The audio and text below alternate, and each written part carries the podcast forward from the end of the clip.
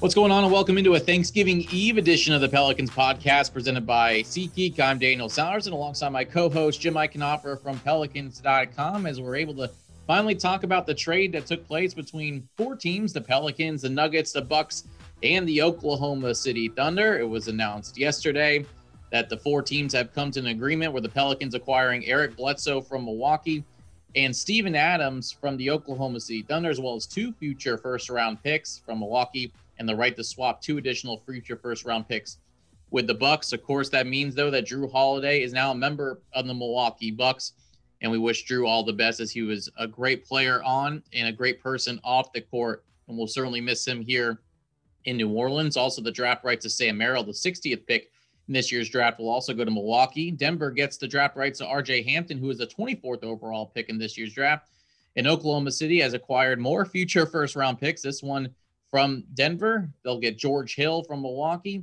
And from the Pelicans, they'll get Zylan Cheatham, Josh Gray, Darius Miller, and Kenrich Williams, plus two second round picks from the Pelicans, which comes from the Washington Wizards and the Charlotte Hornets. Jim, I hope you wrote all that down. Were you able to get that laundry list of this four team trade? My goodness. I'm glad there won't be a test on this because yeah. I think that would be in big trouble. I tried to pay as close attention as I could, but to be honest with you, if you had to, if I had to recite the all of the details, I would probably be in in, uh, in and have some serious difficulty. Yeah, absolutely. We're going to get to know a little bit more about Steven Adams and Eric Bledsoe from two writers from The Athletic, both named Eric. And so one Eric, Eric Nehm, we'll talk about Eric Bledsoe. He covers the Milwaukee Bucks for The Athletic.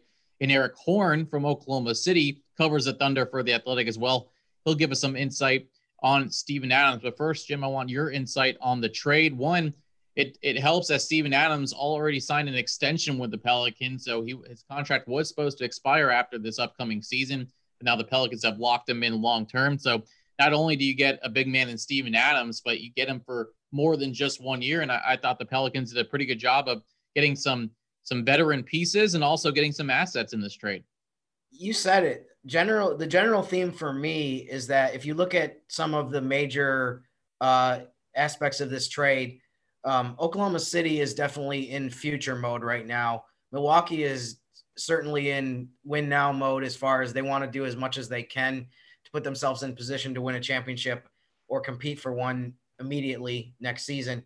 Um, I think what New Orleans did was really they accomplished something in both categories as far as they added two guys that have been starters on playoff teams for the last bunch of years but they also acquired a bunch of first round picks that are going to be coming in the future. So they were able to really address both of those avenues. And so I think that was the the part of the trade that, and it's not just me saying this; it's many people nationally that have weighed in and done their draft grade articles have given the Pelicans good marks because they were able to to do something you know constructive in both areas. So, um, I mean, the draft picks are something that we're going to address and will come into play a lot more, obviously down the road in, in future years. But I'm uh, I'm excited to see the impact that Adams and Bledsoe can have as far as guys that have been on really good teams. And it's not like they've been the, the guy at the end of the bench. They've been starters and players who have been pr- very vital to what the Thunder and the Bucks have done in the over over the last few years.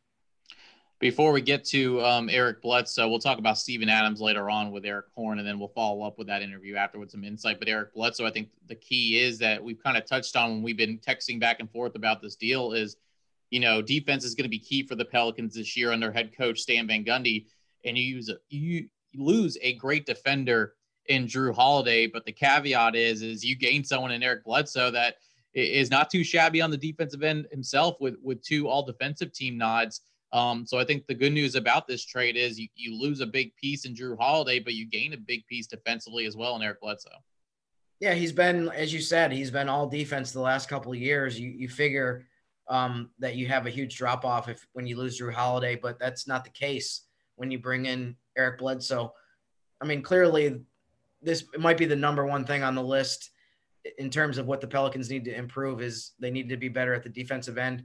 That's something that Stan Van Gundy's already mentioned multiple times in the brief span that he's been in this in his position as head coach and the minimal number of press conferences he's had so far. I think he's talked about it every time. So um, it's it that's something that's evident that they're not going to be able to improve their chances of making the playoffs or be part of that play-in game at the very least, unless they get better defensively. I think last season, if they had even been middle of the pack, if they even been maybe 15th, they probably would have made the playoffs. But as it was, they were 21st, and that was a very damaging part of the game, especially in the bubble when they had a couple performances that we would happily uh, like to forget as soon as possible. That really were games they had to win, and they gave up 130 plus points, and that was really what what did them in as far as their chances to, to stay mathematically alive last season. Well, I forgot about the bubble until you brought it up, so I appreciate that on this Wednesday. So right now, let's get to uh, our two interviews. We'll start with Eric Nehm, who covers the Milwaukee Bucks for the, the Athletic in Wisconsin. Eric, I appreciate the time. How are you? I'm good. Thanks for having me.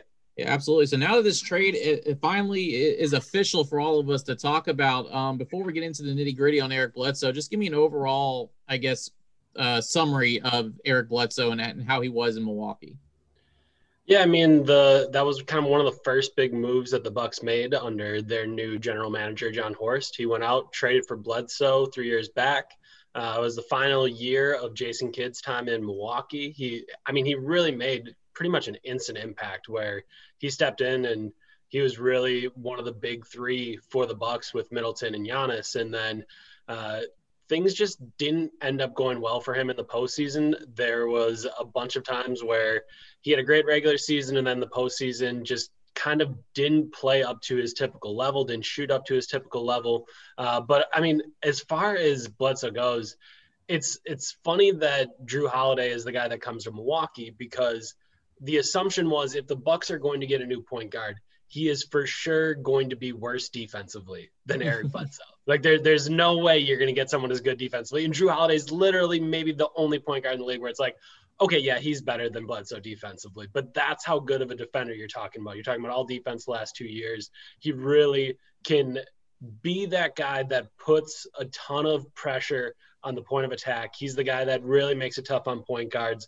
And uh, every single time you brought up Bledsoe to Mike Budenholzer, he always said we are at our best when Bled is at his best. And and really what that means is if he's up in somebody defensively, he he's getting out on the run, he's getting easy buckets. That's when the Bucks were really at their best. So he is definitely a guy that I think can really just make things tough defensively and then offensively he, he can really get to the rack. So uh, I think you're getting uh, somebody that is really going to be good to push the tempo, really good defensively, and and I think that can really help out some of that young core that you guys have in New Orleans.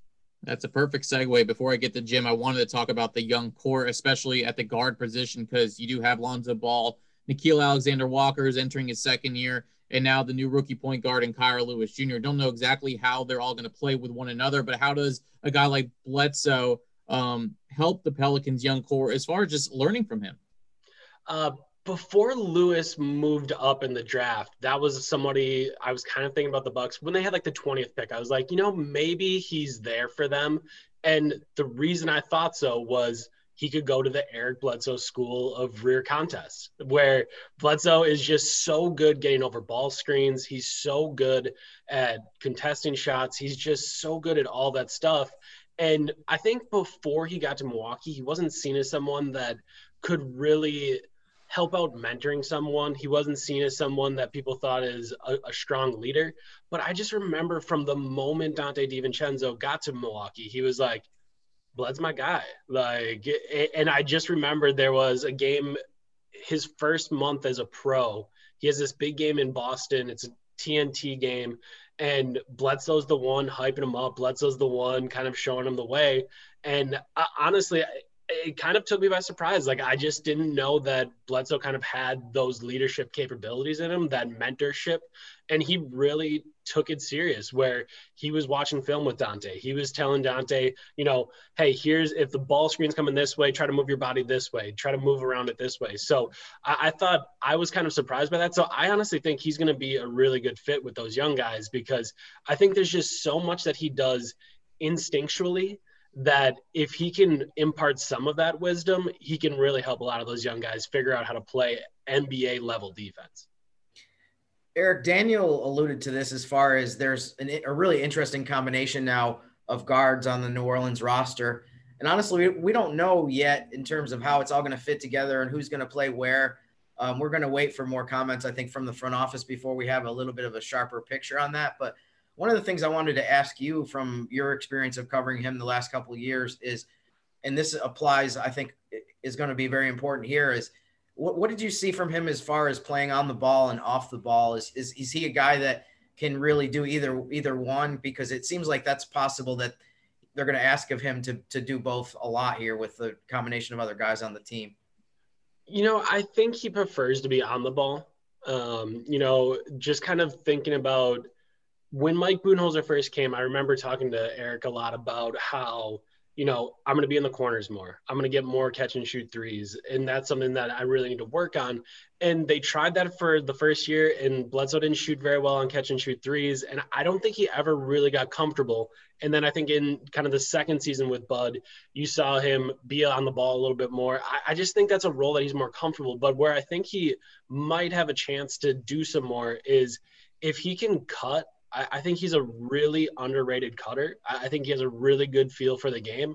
That if you can get him to do a little bit more of that rather than standing in the corner waiting for you know a shot, I think that kind of unleashes some of the off ball capabilities that he has. And in Milwaukee, so much is based around Giannis is going to go, and then we got the four squares all over the floor that you're going to stand in one of those four squares and make the playmaking really easy for him. If you ask Bledsoe to cut off of that, I think that's really where you can kind of unleash his potential as an off ball player.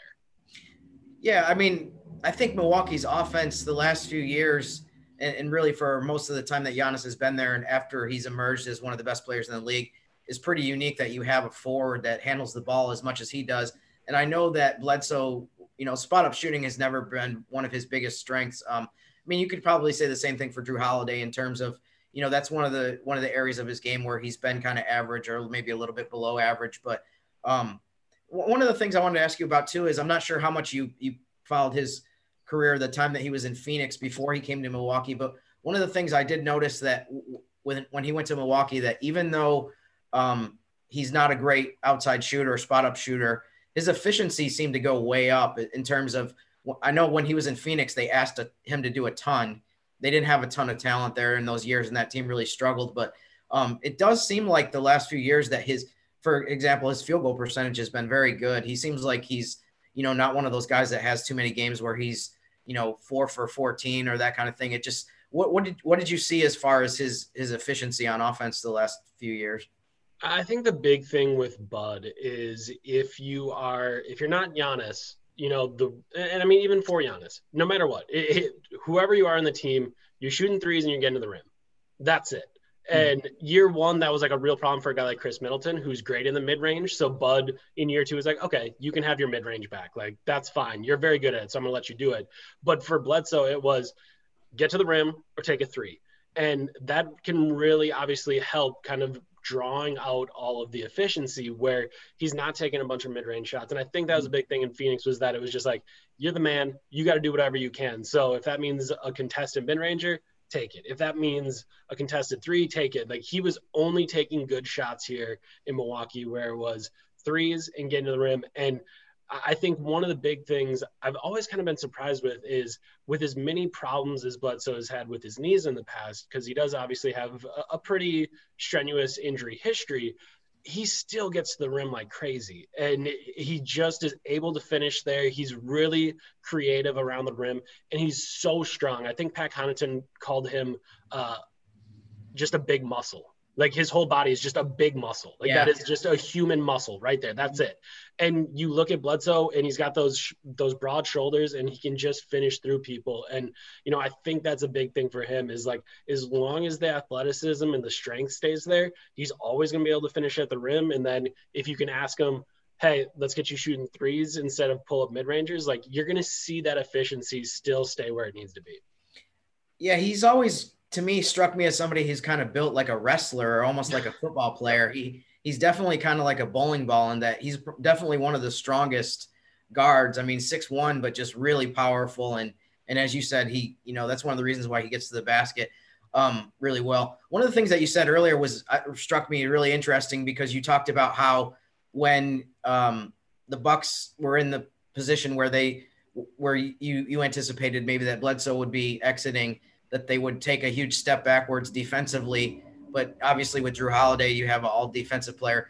It's funny because from I think on the opposite side of the coin, I think if you're in New Orleans, you say when Jrue Holiday leaves, if he get if he does get traded, you're going to take a massive downgrade defensively. But that's actually not the case. And I know a lot of people here were upset with this, but um, that Holiday didn't make one of the all defensive teams. But it's funny that you bring in a guy that that was on one of the all defensive teams, and Jrue Holiday wasn't last season. So it's it's not like it's a major step backwards defensively eh, between those two guys, which I think is obviously a plus for the Pelicans that you didn't fall off a cliff as far as bringing in a poor defensive player and losing Jrue Holiday. But I guess one of the what I wanted to ask you about his defense is what do you think is behind what's made him such a good defensive player? The fact that he's been Bledsoe's been on all defense the last two years in a row. And I think for a while, a while people have thought of him as, as being somebody that was pretty tough in that. Part. It's honestly, uh, I, I, think it's one of my favorite articles I've ever written at the Athletic. I kind of cornered Bledsoe one day after a shoot around, and I was just like, tell me how you get through this screen because the thing that's most impressive about Eric Bledsoe is that if you try to set a ball screen on him, if you try to put in the pick and roll, you're not going to touch him as a screener. I don't know. I, I, really don't. I still don't understand how he does it, even though he watched film with me and broke down exactly where he goes. Uh, but he, you just don't touch him. I don't know how he avoids screens, but he's so strong. He's so quick. His hips are so good that he can just get around any screen that you try to set. And I think that's been the big thing. And it's really funny because Mike Budenholzer is so detail oriented defensively that everybody has to do exactly what he wants. You have to play pick and rolls this way. You have to, you know, hedge guys a certain way. And he's like, I don't really have any control over Eric. Like, I, I just tell him to do what he does because what he does is so good that mm-hmm. it, it, wouldn't be something I would teach. It wouldn't be the way that I would tell him to do it. But he's so good that I just let him do it. So every time I would ask Bud a question about, hey, you know, what do you think about Eric doing this? He's like, he just kind of did his he just did his thing. And I think the biggest example of that is the defense that you saw teams start to play against James Harden, where you just play on his left hand, force him to the right, force him into the middle. Bledsoe freestyled that. Like the Bucks practice it, like practiced in shoot around. They went through how they were going to guard it, and then Bledsoe did a totally exaggerated version. He just said, "You know what? I'm going to literally stand behind Harden. I'm going to force him into the mid range. I'm going to force him off his left hand, and this is how we're going to how we're going to defend him." And the Bucks had huge success with it uh, over the last two years but that was just Bledsoe freestyling. Like that was Bud did not say, please exaggerate this and do this thing. Bledsoe was just like, that's I knew how to defend him. Like I knew that that's what he he wanted to get to the step back. He wanted to get to the three, so I just forced him in the middle. And it's it's kind of like defensive savant st- type stuff where it's just like nobody else is going to think of this. No one else is going to do it like this. But he's so talented and his instincts are so good that he just comes up with stuff on the fly and he's he's able to shut people down. That's interesting. I mean, we obviously are extremely familiar with James Harden here of all the times that they faced him don't know what's going to happen in the future, but but I think that I would look forward to that as seeing as far as how Bledsoe would would go forward against James Harden when he's matched up against him. Um, last thing before I go back to Daniel, are there any under, underrated aspects of, of Bledsoe's game that we might not know? I know he's a really good free throw shooter. He's a good rebounder. What are some of the things that that you uh, would say are things that maybe people haven't talked about that much that are interesting about what he brings to a team? Yeah, I mean, I think for me, it's kind of the leadership, and I think it was it was tough for him to play in Phoenix for as long as he did. Like, I, I think he started in a good system when he was with the Clippers, and he was behind, uh, you know, some strong pl- players there, and then he goes to Phoenix, and it's, hey, you're the man, you got to figure this all out. And I, I think that was kind of, I think it was tough on Blood. Like, it's not something he would ever admit, but I, I do think it was really tough on him to try to figure out how to do that at a pretty young age, pretty early in his career and I think that kind of hurt his, I guess, just kind of his perception of from people around the league, where it was like, oh, you know, maybe this guy doesn't really care, maybe he's not like a great leader. And I just thought when he got to Milwaukee, he he really stepped up in that regard. He really, you know, kind of he was the guy that under even under Jason Kidd he had started doing it, and then under Bud it was always, hey, if this defense can be great, it's going to be because of Bled. Like Bled, you have to set the tone, and and I just thought he was so willing to do it, and there's a selflessness to that, right? Like if if you're the guy that's taking the third most shots, you might not be as inclined to say, yep, I'm going to bring it every night defensively. Like I'm going to take ten shots tonight, but I'm going to bring it. That can be tough sometimes, and, and I just thought he handled it so well and then I thought he really did a nice job working with some of the younger guys, Donte DiVincenzo especially. But like I, I thought that to me is something that typically doesn't get talked about with Eric Bledsoe. Man, some great insight there on Eric Bledsoe, the newest newest member of the New Orleans Pelicans from Eric Nehm. Um, you can follow him on Twitter at Eric underscore Nehm, who covers the Milwaukee Bucks for the Athletic. Eric, just to give you a heads up, you're getting a great individual in Jrue Holiday, both on and off the court. You're really going to enjoy talking to him when you get the opportunity. But we thank you for the opportunity to to let us get to know Eric Bledsoe a little better. And, and happy Thanksgiving. We appreciate you coming on. Same for you guys. Thanks for having me. All right, from one Eric to the other, let's go to Erik Horne, who covers the Oklahoma City Thunder for the Athletic, as he'll kind of fill us in on what to expect from the newest center for the New Orleans Pelicans, and that is Steven Adams. Eric, how are you? I'm great. How are you guys doing? We're good. We're good. We really appreciate you coming on, and we do want to know about Steven Adams, the newest member of the New Orleans Pelicans. So before I send it over to Jim, what what should fans expect from Steven Adams' arrival here in New Orleans? Uh, a lot of good sound bites. Uh, he's a he's, he's a great soundbite. He's got a light sense of humor to him. Um, he doesn't take the stuff too seriously with the media, but at the same time, he's really informative. Um, he's a guy that you know I learned a lot from just covering him for five years. And I think that what gets lost in, you know, kind of his jovial nature and his kind of just, you know, kind of New Zealand charm is that he's a really smart basketball player. He's a guy who, you know, he, he, he's a.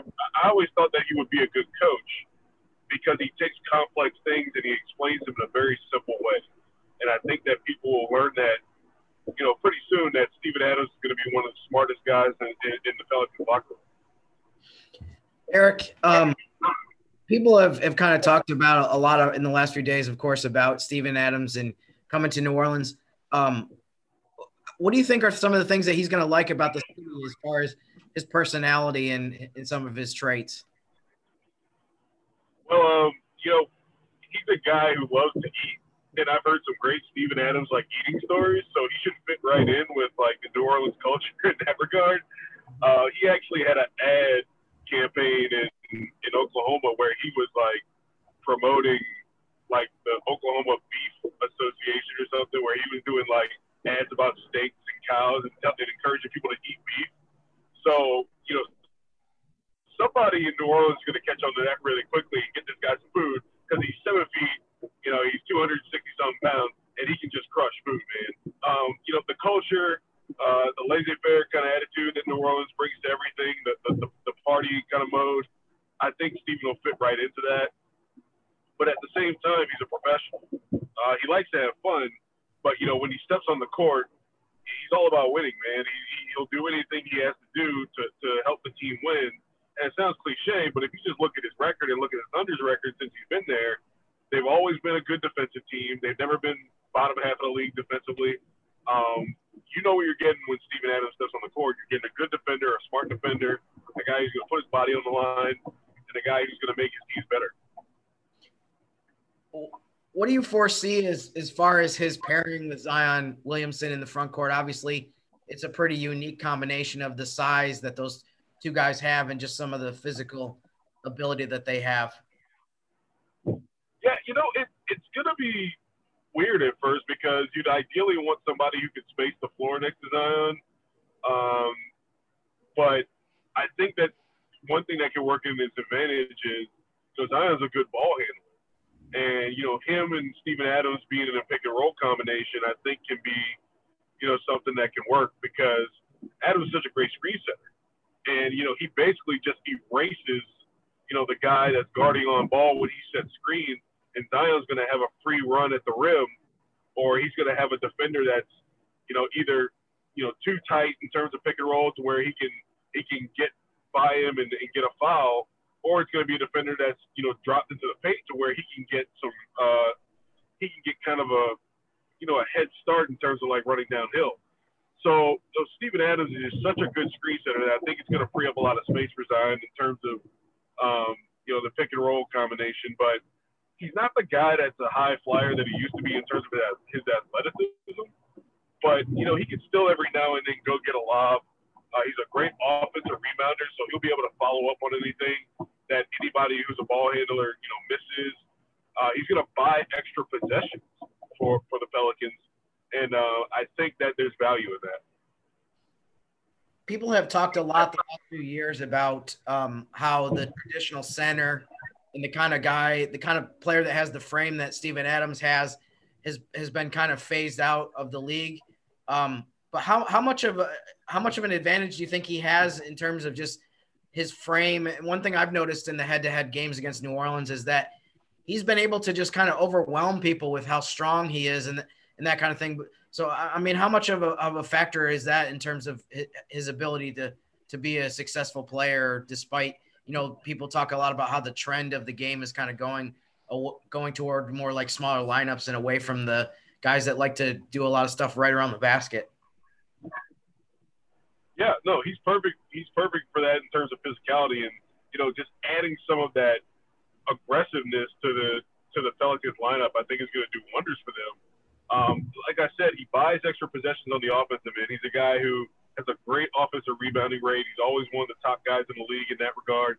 Um, one of the things he really does that's impressive is, you know, in transition, he seals off big guys, uh, he seals off small guys really well. And he's not necessarily a guy who, you know, is going to wow you in transition every time.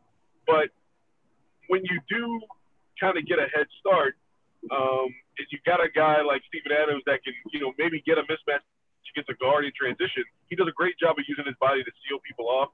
I think that Lonzo Ball is going to take advantage of that. Uh, hit him with hit ahead passes uh, on the fast break, and that's just easy buckets, and that's just less running for some of the guys on your team. So I think that they'll use him in that regard. Um, he, he's so technically sound in terms of the way that he seals the he seals defenders uh, that I think that you know, that'll be a big advantage for the Pelicans too. Um, they can learn a lot from on the offensive end in terms of just the way he uses his body. And I'm sure that, you know, Stan Van Gundy's going to be excited to get him paired up with Jaxson Hayes and those guys battling every day in practice. I think it's going to make Jaxson Hayes a better player just by osmosis because I don't know if he'll come up against a more physical guy in practice than Steven Adams. Yeah, that was going to be my next question. You took it right from me about how much Jaxson Hayes is going to benefit uh, from having Steven Adams. So I appreciate that insight. I think it's going to be great for him and some of the young guys to learn from such a great center like Steven Adams. That's Erik Horne, who covers the Oklahoma City Thunder for the Athletic. Eric, I appreciate the insight on Steven Adams and, and have a great Thanksgiving. Hey, thanks for having me, guys. Anytime. So great insight from two Erics, Eric Nehm from the Athletic in Wisconsin and Erik Horne from the Athletic in Oklahoma Cities. We learned more about Eric Bledsoe and Steven Adams. But Jim, before we end the show, going back to Steven Adams, and he did take the question right away from me with his answer. I think he's gonna Jaxson Hayes is gonna benefit the most out of having Steven Adams, just from you know the Steven Adams is such a you know a, a guy that can wreak havoc on on offensive players and the fact that he's so tough and physical, but also a student of the game I think that's going to, you know, do wonders for for Jaxson Hayes as he makes tries to make the leap from year one to year two. I've noticed over the last few years of watching games head to head, Pelicans versus Thunder, especially the games in Oklahoma City where we actually get to sit right on the court. There's only four or five places in the league left where they let media people in my job sit that close.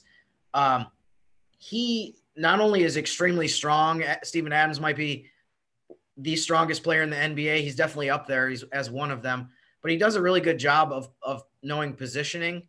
There's been times where it seems like he's so much stronger than everyone else on the court that he's able to push whoever's trying to box him out on the Pelicans right underneath the basket and be able to grab offensive rebounds. I saw a stat that he Steven Adams has far more offensive rebounds off missed free throws than any other player in the league over the last few years.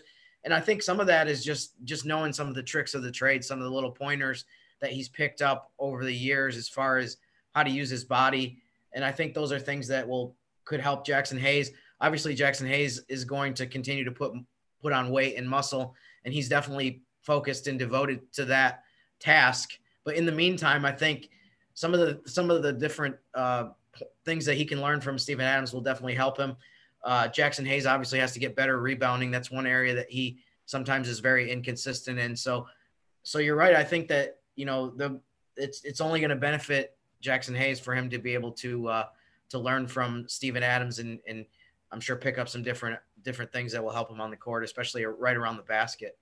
And I'm sure we'll learn more about Steven, Steven Adams in the next couple of weeks, but um, this was a good good way to kind of introduce uh, Pelicans fans to Eric Bledsoe and Steven Adams as we look forward to the, the start of the season, which is just around the corner.